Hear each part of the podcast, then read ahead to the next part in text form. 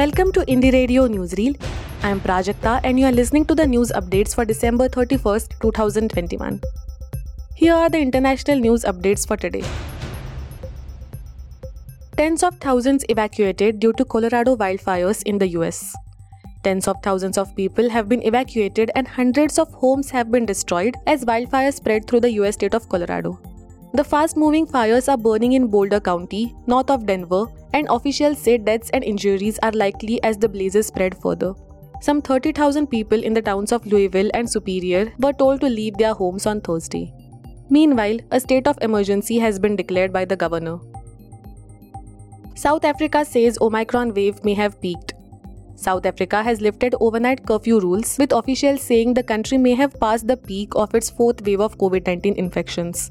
A government statement said the Omicron variant, while highly transmissible, had seen lower hospitalization rates than previous waves. There had been a marginal increase in the number of deaths, it added. The variant, first reported by South Africa last month, is spreading fast elsewhere. The World Health Organization, that is WHO, has warned of a tsunami of infections from Delta and Omicron variants that could overwhelm health systems. Biden and Putin hold phone call amid rising tension over Ukraine. US President Joe Biden spoke with his Russian counterpart Vladimir Putin via phone on Thursday amid heightened tensions over Ukraine. Biden urged Russia to de escalate tensions with Ukraine, and he made clear that the United States and its allies and partners will respond decisively if Russia further invades Ukraine, according to a statement by White House Press Secretary Jen Psaki on phone call. Thursday's phone call was the second conversation between Biden and Putin this month. The two leaders spoke on December 7th in a video conference that ended with a pledge to restart diplomatic discussions. Malaysia warns of dangerous levels of rain heading into New Year. Malaysia has warned of dangerous levels of continuous rain for almost the entire east coast heading into the new year, a grim forecast for some states that are reeling from devastating floods just two weeks ago. The Malaysian Meteorological Department on Friday issued a top red alert warning for coastal districts in four states.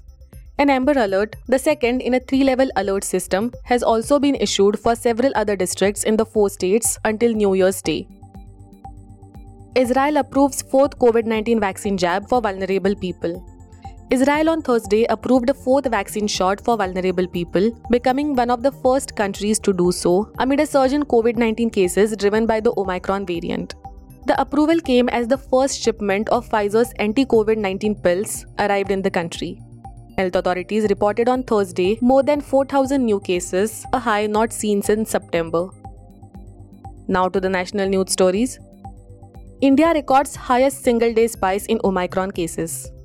With 16,764 fresh cases of COVID 19 recorded on Thursday, India's active caseload has risen to 91,361. The country witnessed its sharpest single day spike in new cases of the Omicron variant, with 309 such cases being added to the overall caseload. Of the 1,270 patients infected with the Omicron variant in the country, 374 have either recuperated or migrated, according to the Health Ministry's data updated at 8 am. Maharashtra has reported the highest number of Omicron cases, followed by Delhi, Kerala, and Gujarat. Resident doctors end strike after promise of no FIR, early NEET PG counselling.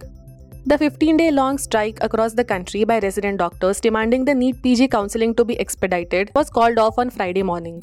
The doctors resumed all work by noon today. Union Health Minister Mansukh Mandaviya, in a meeting with the doctors on Tuesday, had assured that the FIR against them would be quashed.